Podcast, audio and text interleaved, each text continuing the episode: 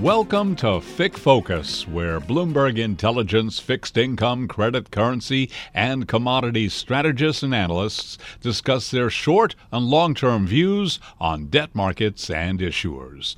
Now, here's the Bloomberg Intelligence FICC research team. Welcome to the Macro Matters podcast, part of the FICC Focus podcast series from Bloomberg Intelligence. I'm Ira Jersey, the chief U.S. interest rate strategist for Bloomberg Intelligence. Today, my guest comes from across the pond. He is Huw Worthington, our chief European rate strategist for Bloomberg Intelligence. Huw, thanks very much for coming back on Macro Matters. Oh, thanks very much for having me, Ira. So we just got some information out of the UK this morning as we record here on the 22nd day of November about the budget. Uh, what are your initial thoughts, and uh, how do you think it's going to affect uh, the overall uh, overall bond market right now? Yeah, I'm not sure it's going to affect the overall bond market too much in the short term. Uh, I think one of the interesting things that came out of it is that they basically the the Chancellor, Jeremy Hunt, has had some headroom being given to him by the fact that the, the, borrowing forecasts have, have actually come in in reality a lot lower than, than people were expecting. And he had something like at least 20 billion pounds probably of headroom to cut gilt issuance uh, for this fiscal year 23 24. Now, he's chosen not to do that. And in fact, he's gone for a, for a little bit of, of, a, of a spending spree. He's got he's decided to go out and, and offer us some tax cuts, use up that, that headroom, and, and also about uh, another 40, well, 40 billion euros of issuance, actually more over the next four uh, fiscal years. So he's basically offering a, um, a, tax, effectively it's an income tax cut. It's called national insurance of, of 2% of uh, 2 percentage points. That kicks in on, on January the 6th. And I think it's very much um, a giveaway, probably, to the fact that the, the Tories, the leading Tory party, the governing Tory party, is languishing in the polls behind Labour by sort of 20 to 25 points at least at the moment. And they're hoping, I think, probably for a poll bounce um, on the back of that, on the back of some sort of better feel good and, and the idea that you know, the Tory party is supposed to be a tax cutting and a low tax party. So they're going to be pushing that agenda, I think, pretty hard um, over the next few months. But the fact that it kicks in on ja- in, in January, I think probably fairly increases the risk that, that, a general election in the UK, which has to happen pretty much within the next 12 months. It has to happen what be called by December 2024. I think it brings risks that, that that could come forward a bit. And I think that we are probably now looking at a spring general election in the UK. Probably um, May is quite a is quite a favourite time uh, to go for a general election when when when times are good. So I think you know if they get a bounce in the polls, I think that's that's what we could be seeing in the UK. So it could be getting a bit more volatility there. Um, but again, it's uh, you know there's still an awful. The one thing about the bond market is there's still an awful lot of bonds to sell, and there's going to be people, you know, just as they are everywhere. Actually, and it's, it's not just the case in the UK; it's the case in obviously in America, but also in Europe as well. Who's going to buy all those bonds? And every now and again, we are going to get probably wobbles as to you know worries about who is going to buy all those bonds going forward. So, uh, one of the things that obviously in uh, good times when you create fiscal stimulus, as you saw here in the United States, is that it creates issues for central banks. So, does this additional supply in uh, in the UK and, and the tax cuts, um, and which presumably will be somewhat stimulative for the economy. W- will that just keep the Bank of England maybe a little bit tighter than uh, than the market's thinking, and and certainly than uh, some other people think? I know your base case was that they might uh, Bank of England might be the first to actually cut interest rates, given that they were uh, early in, in the cycle to, to go the other direction as well. Uh, but does this stimulus change any of that kind of outlook? Um, I, I, suspect probably not, because I think what the Bank of England may well look, look at things. They're probably the Bank of England will look at Jeremy Hunt's growth forecast today, and I think he's going for growth of well, it's about 0.7% in 2024, and that's down from 1.8% previously, a lot lower, um, and about 1.4% in 2025. But the Bank of England's forecasts are, are way below those, so they are more um, certainly more negative on the economy to start with.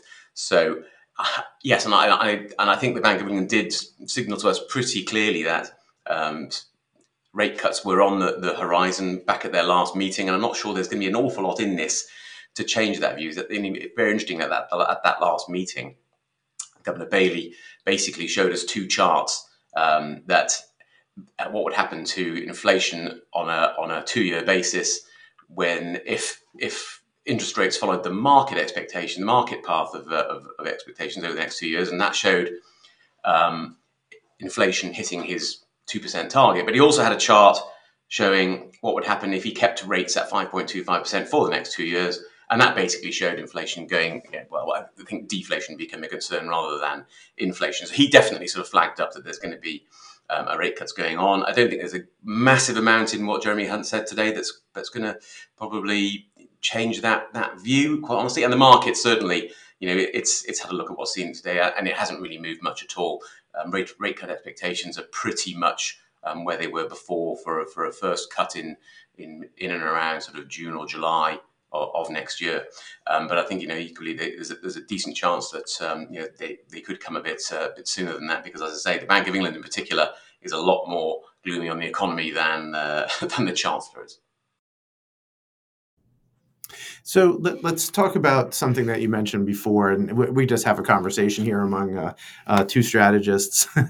um, one of the big worries about some, by a lot of market participants is who's going to be the buyer of this additional supply, whether it's uh, in the U.S. or Germany, or you know even at, at some point Japan, particularly with Japan with the Bank of Japan, um, maybe not creating um, a whole lot of new bonds, but with the, the Bank of Japan potentially ending yield curve control, um, someone else is going to have to come in and, and be the buyer without the without the buyer of last resort potentially being there. So, so uh, you know, it seems to me that that supply demand dynamics in, in bond markets and particularly government bond markets always seem to be uh, counter-cyclical, right? So if we have a slowdown in the economies uh, in in most of the developed world, you see a slowdown in inflation, then presumably demand will increase from just about every sector for for, for government debt away from uh, say corporate debt or or um, other alternative assets. Um, I, I, guess the you know the, the fear is is that is that that demand won't pick up as much as it has in the past because of the the stock of debt outstanding. How worried are you about that? And do you think that there could be significant shifts in valuation because of the mm-hmm. um, uh, because of all of this supply? You know, particularly, I, I guess, not only in England but also in uh, or the UK, I should say, uh, and and in the rest of uh, Europe more broadly in the eurozone.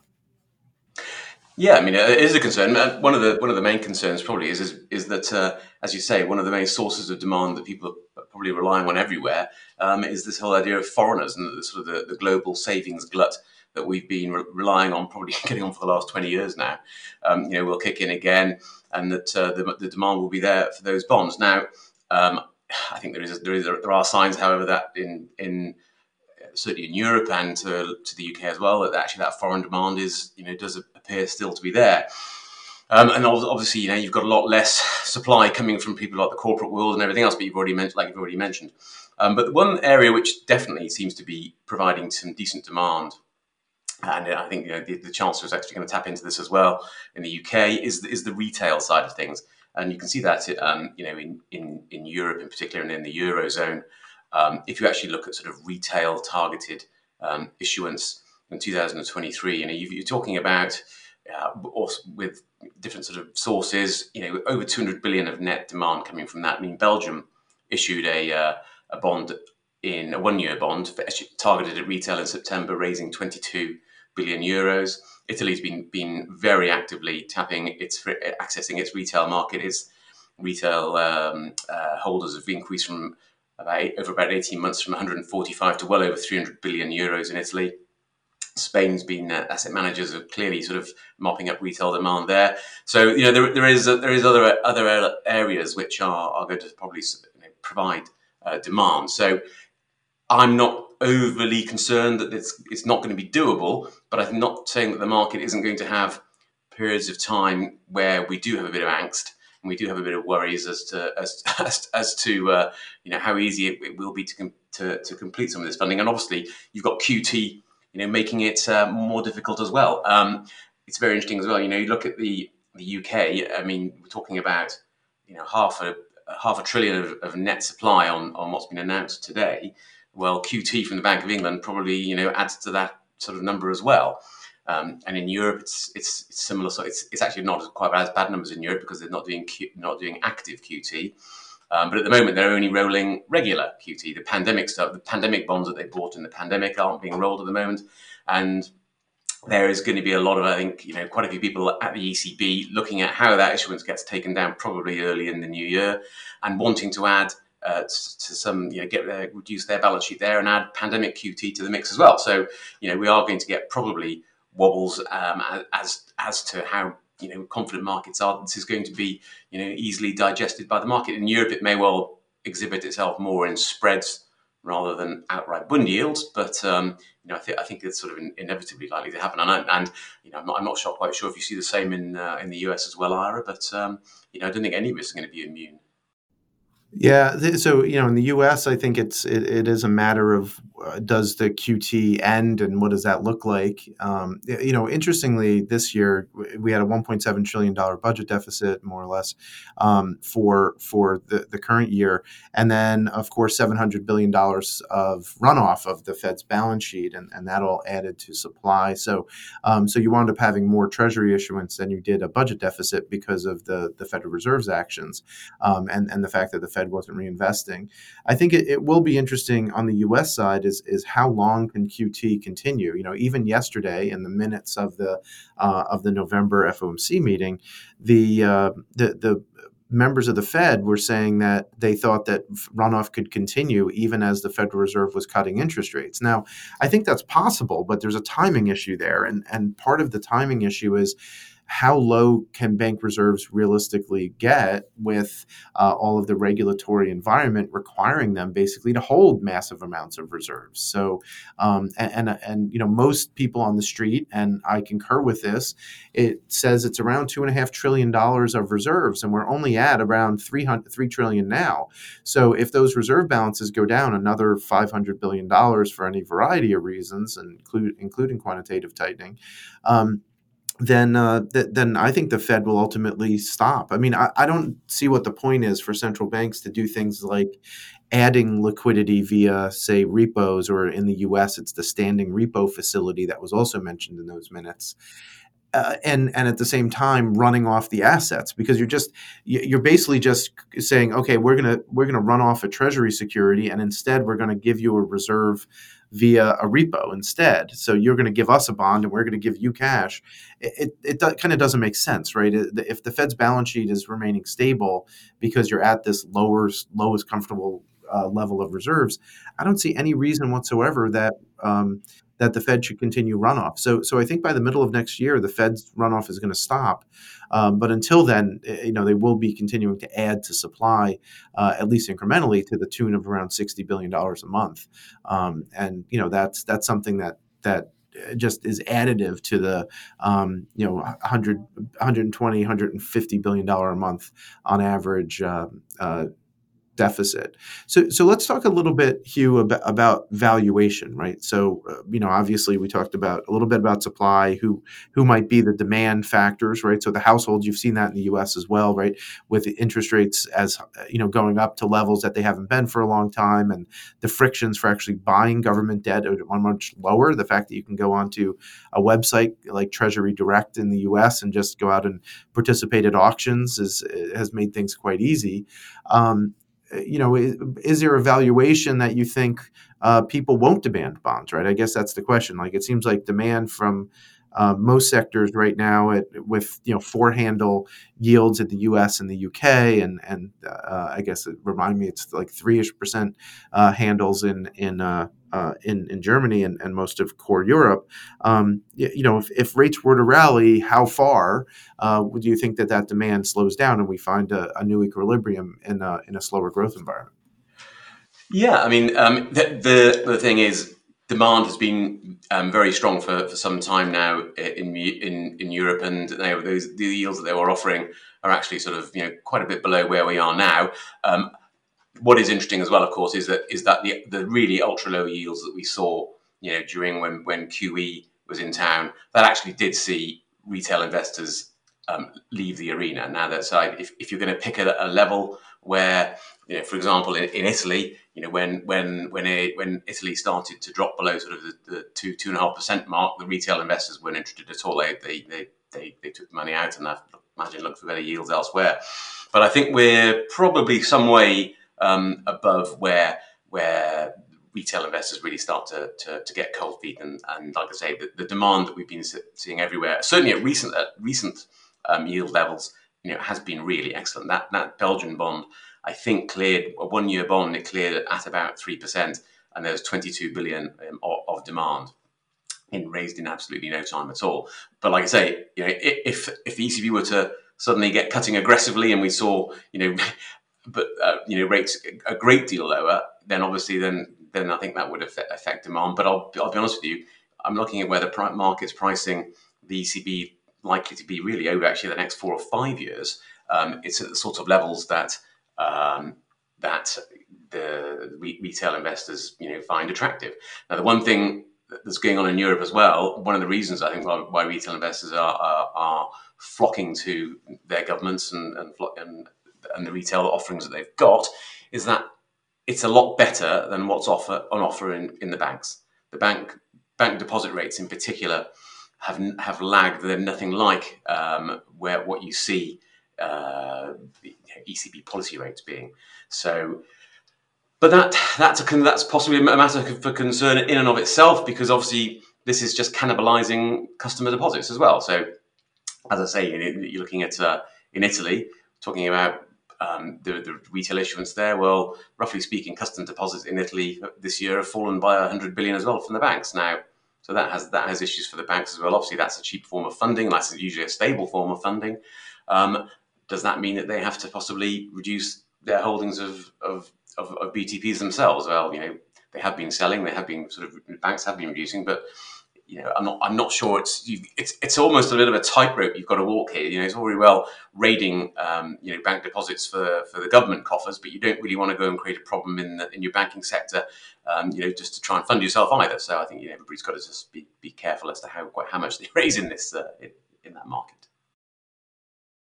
Yeah, I think that's a great point, and that's something that uh, is has obviously happened in the U.S. And in fact, uh, you know, we had two pretty big banks fail earlier in the year, in large part because of that. Um, you, you, have started to see in the U.S. at least some banks start to increase their deposit rates. Uh, you know, anecdotally, my bank actually said uh, said that they were going to increase my deposit rate from uh, from basically zero, like four basis points, up to uh, four and a half percent. Um, you know, all of a sudden, and you know, meanwhile. Um, the uh, you know money market mutual funds still even yield much more than that, right? But but certainly if uh, if banks had you know increased their deposit rates somewhat more than or faster than the, than they had early on, they might have lost somewhat less deposits. You know, even if they uh, still had deposit rates lower than uh, government uh, government bond yields. And and to your point, um, you're talking maybe a little bit about crowding out of deposits.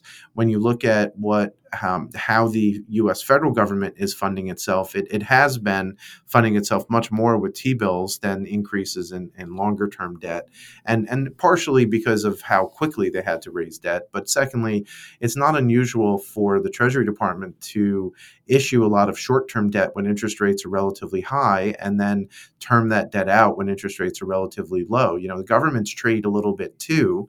Um, some people were were suggesting that maybe this is like some form of yield curve control that the U.S. Treasury Department was attempting. Um, I don't take it that way at all, because when you go back and you look at every single time the Fed's hiked interest rates uh, over the last 40 years, um, the government has increased the amount of T-bills that it's issued versus uh, uh versus uh, longer term debt. So, um, so, so that type of rotation is not unusual, um, but I think does does suggest that maybe you know yields won't won't rally as much in in the long end because the, that long end supply will eventually be increased even further than it has been already because of uh, the, the, need to term out some of that short term paper. Um, I suspect that that that is very likely during the uh, um, the next downturn. So, so Huw, what do you think is one of the maybe biggest mispricings in the market right now. And, and while you think about that, uh, I'm going to say that in the U.S., I think it's the the fact that we're pricing for cuts in the middle of 2024 for the Fed. Um, I suspect that the Fed is going to be very reluctant to cut interest rates um, unless the unemployment rate really spikes significantly higher than it has, and you get inflation back down, um, you know, under two and a half percent on on both the headline and core PCE uh, deflator mainly because the Fed doesn't want to make the mistake that they made in the 1970s or perceived that they made in the 1970s. Uh, number one. And number two, um, I do think that they're in inflation fighting mode, and, and it will take members of the Fed, even though there will be more dovish members in 2024 than there were on the on the committee this year. Um, just two two changes, not not massive. Um, that the, the the Fed is is you know much more likely to remain on hold and wait to cut interest rates more aggressively when it needs to, as opposed to trying to incrementally cut just a little bit here and there. Um, you know, so so I think the the big thing that's being mispriced really is that very front end, call it the white pack SOFR futures, for example. Uh, you know, might be a little bit too high right now, and then you know you look at ten year bond yields and they might be you know closer to fair value than most people uh, m- might think in the market. So, so Huw, uh, uh, how about in, in your markets, in, in either uh, in either the gilt market or somewhere in continental Europe? What what seems to be the most mispriced right now?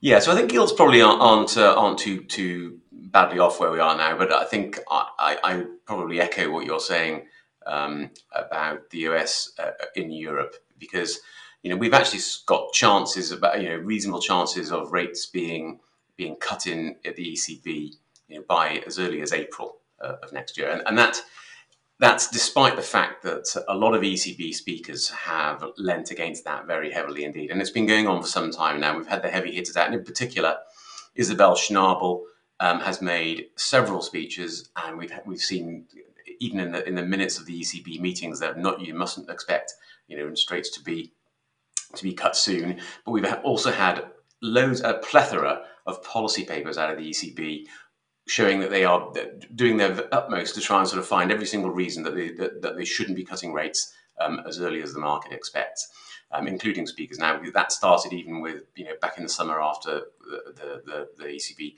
meeting in July. Um, we also then, they, they followed that up with, with policy papers basically saying initially, well, we've been looking at the um, curve inversions and we think curve inversions uh, you know, don't, don't uh, the, the, the predictability of, of, a recession from the, cur- the current curve inversion sh- you know, shouldn't be implied this time round. Looking at money supply and how money supply and inflation is closely affected and why it doesn't, why it's different this time round. Um, the economic bulletin last week, even from the from the ECB, had a very large uh, policy paper about why they actually think looking at the curve inversion you've got currently, normally that would imply a 50% risk of recession in the Eurozone in 2024. But they think because of various tweaks and various issues, in particular with regard to the amount of of, uh, of QE holdings there are in bonds, it's reduced the predictability of the curves to, to predict recessions. And actually, the, the, the correct chance should be around the 15% mark. And then finally, Isabel Schnabel came out with a, with a speech herself, I think it was the week before last, and it was called the last mile, and it was that how the last mile in a running race is the is the that's she used the word mile, not kilometre, but there we go. Um, but being the, the most important in the race and how you've got to you know stick to your task and you've got to you know you've got to run right to the finishing post. So I think they've been trying to tell us very clearly that the ECB is not going to be cutting rates, that they're they are desperate to burnish their inflation credentials as, as, as strongly as anywhere else in the world, and that they they will not be cutting. They do not they do not want to cut rates um, on on that path that the, the market currently has. I was with chances of, of, an April cut being priced in, and that was actually sort of made even worse this week. Some of these some of the ECB commentators were saying, well. Actually, with the recent moves in the market, you've removed some of our monetary tightening, and therefore we should go and hike rates now and, and, and you know do, put another hike in. Now, I don't believe for one second that they're going to put another another hike into the market, and the market isn't pricing it either.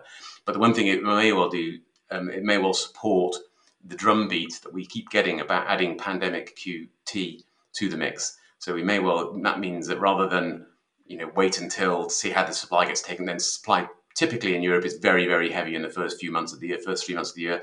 And I was thinking, well, if they are going to add pandemic QT to the to the mix, maybe it'll be a thing for early in the second quarter just to, to see how the, market takes down the supply and whether it's you know relaxed and calm. But it may well be that, that the that the demands to add pandemic QT much more quickly, um, you know, increase because of what they perceive as being the market removing an element of the monetary tightening that the ECB had previously put in place. So I think that's that's possibly what I would uh, uh, you know like to highlight uh, uh, yeah in, in Europe at the moment. So both of us with uh, the front end is uh, too optimistic on rate cuts. That seems to be the consensus among the two of us. Yeah, uh, probably. That's, that's great. Uh, with maybe with maybe the Bank of England, uh, you know, you know, being being the first to uh, capitulate. Hopefully, we will see that, uh, given that that's your call. Huw, thank you very much for coming back on the FICC Focus podcast. Uh, we'll uh, make sure that you go onto the terminal and follow Huw and myself. You can subscribe to our research uh, on your terminal, and uh, we all we have all of our 2024 outlooks out, and we'll have uh, you know more commentary a bit later, including a webinar on the the 29th of November. We'll have our our webinar outlook, so we hope that you'll join us for that. Um, and if you have any other questions uh, that you'd like us to answer on our podcast, uh, feel free to hit us up on the Bloomberg terminal. And with that, until next time, be well.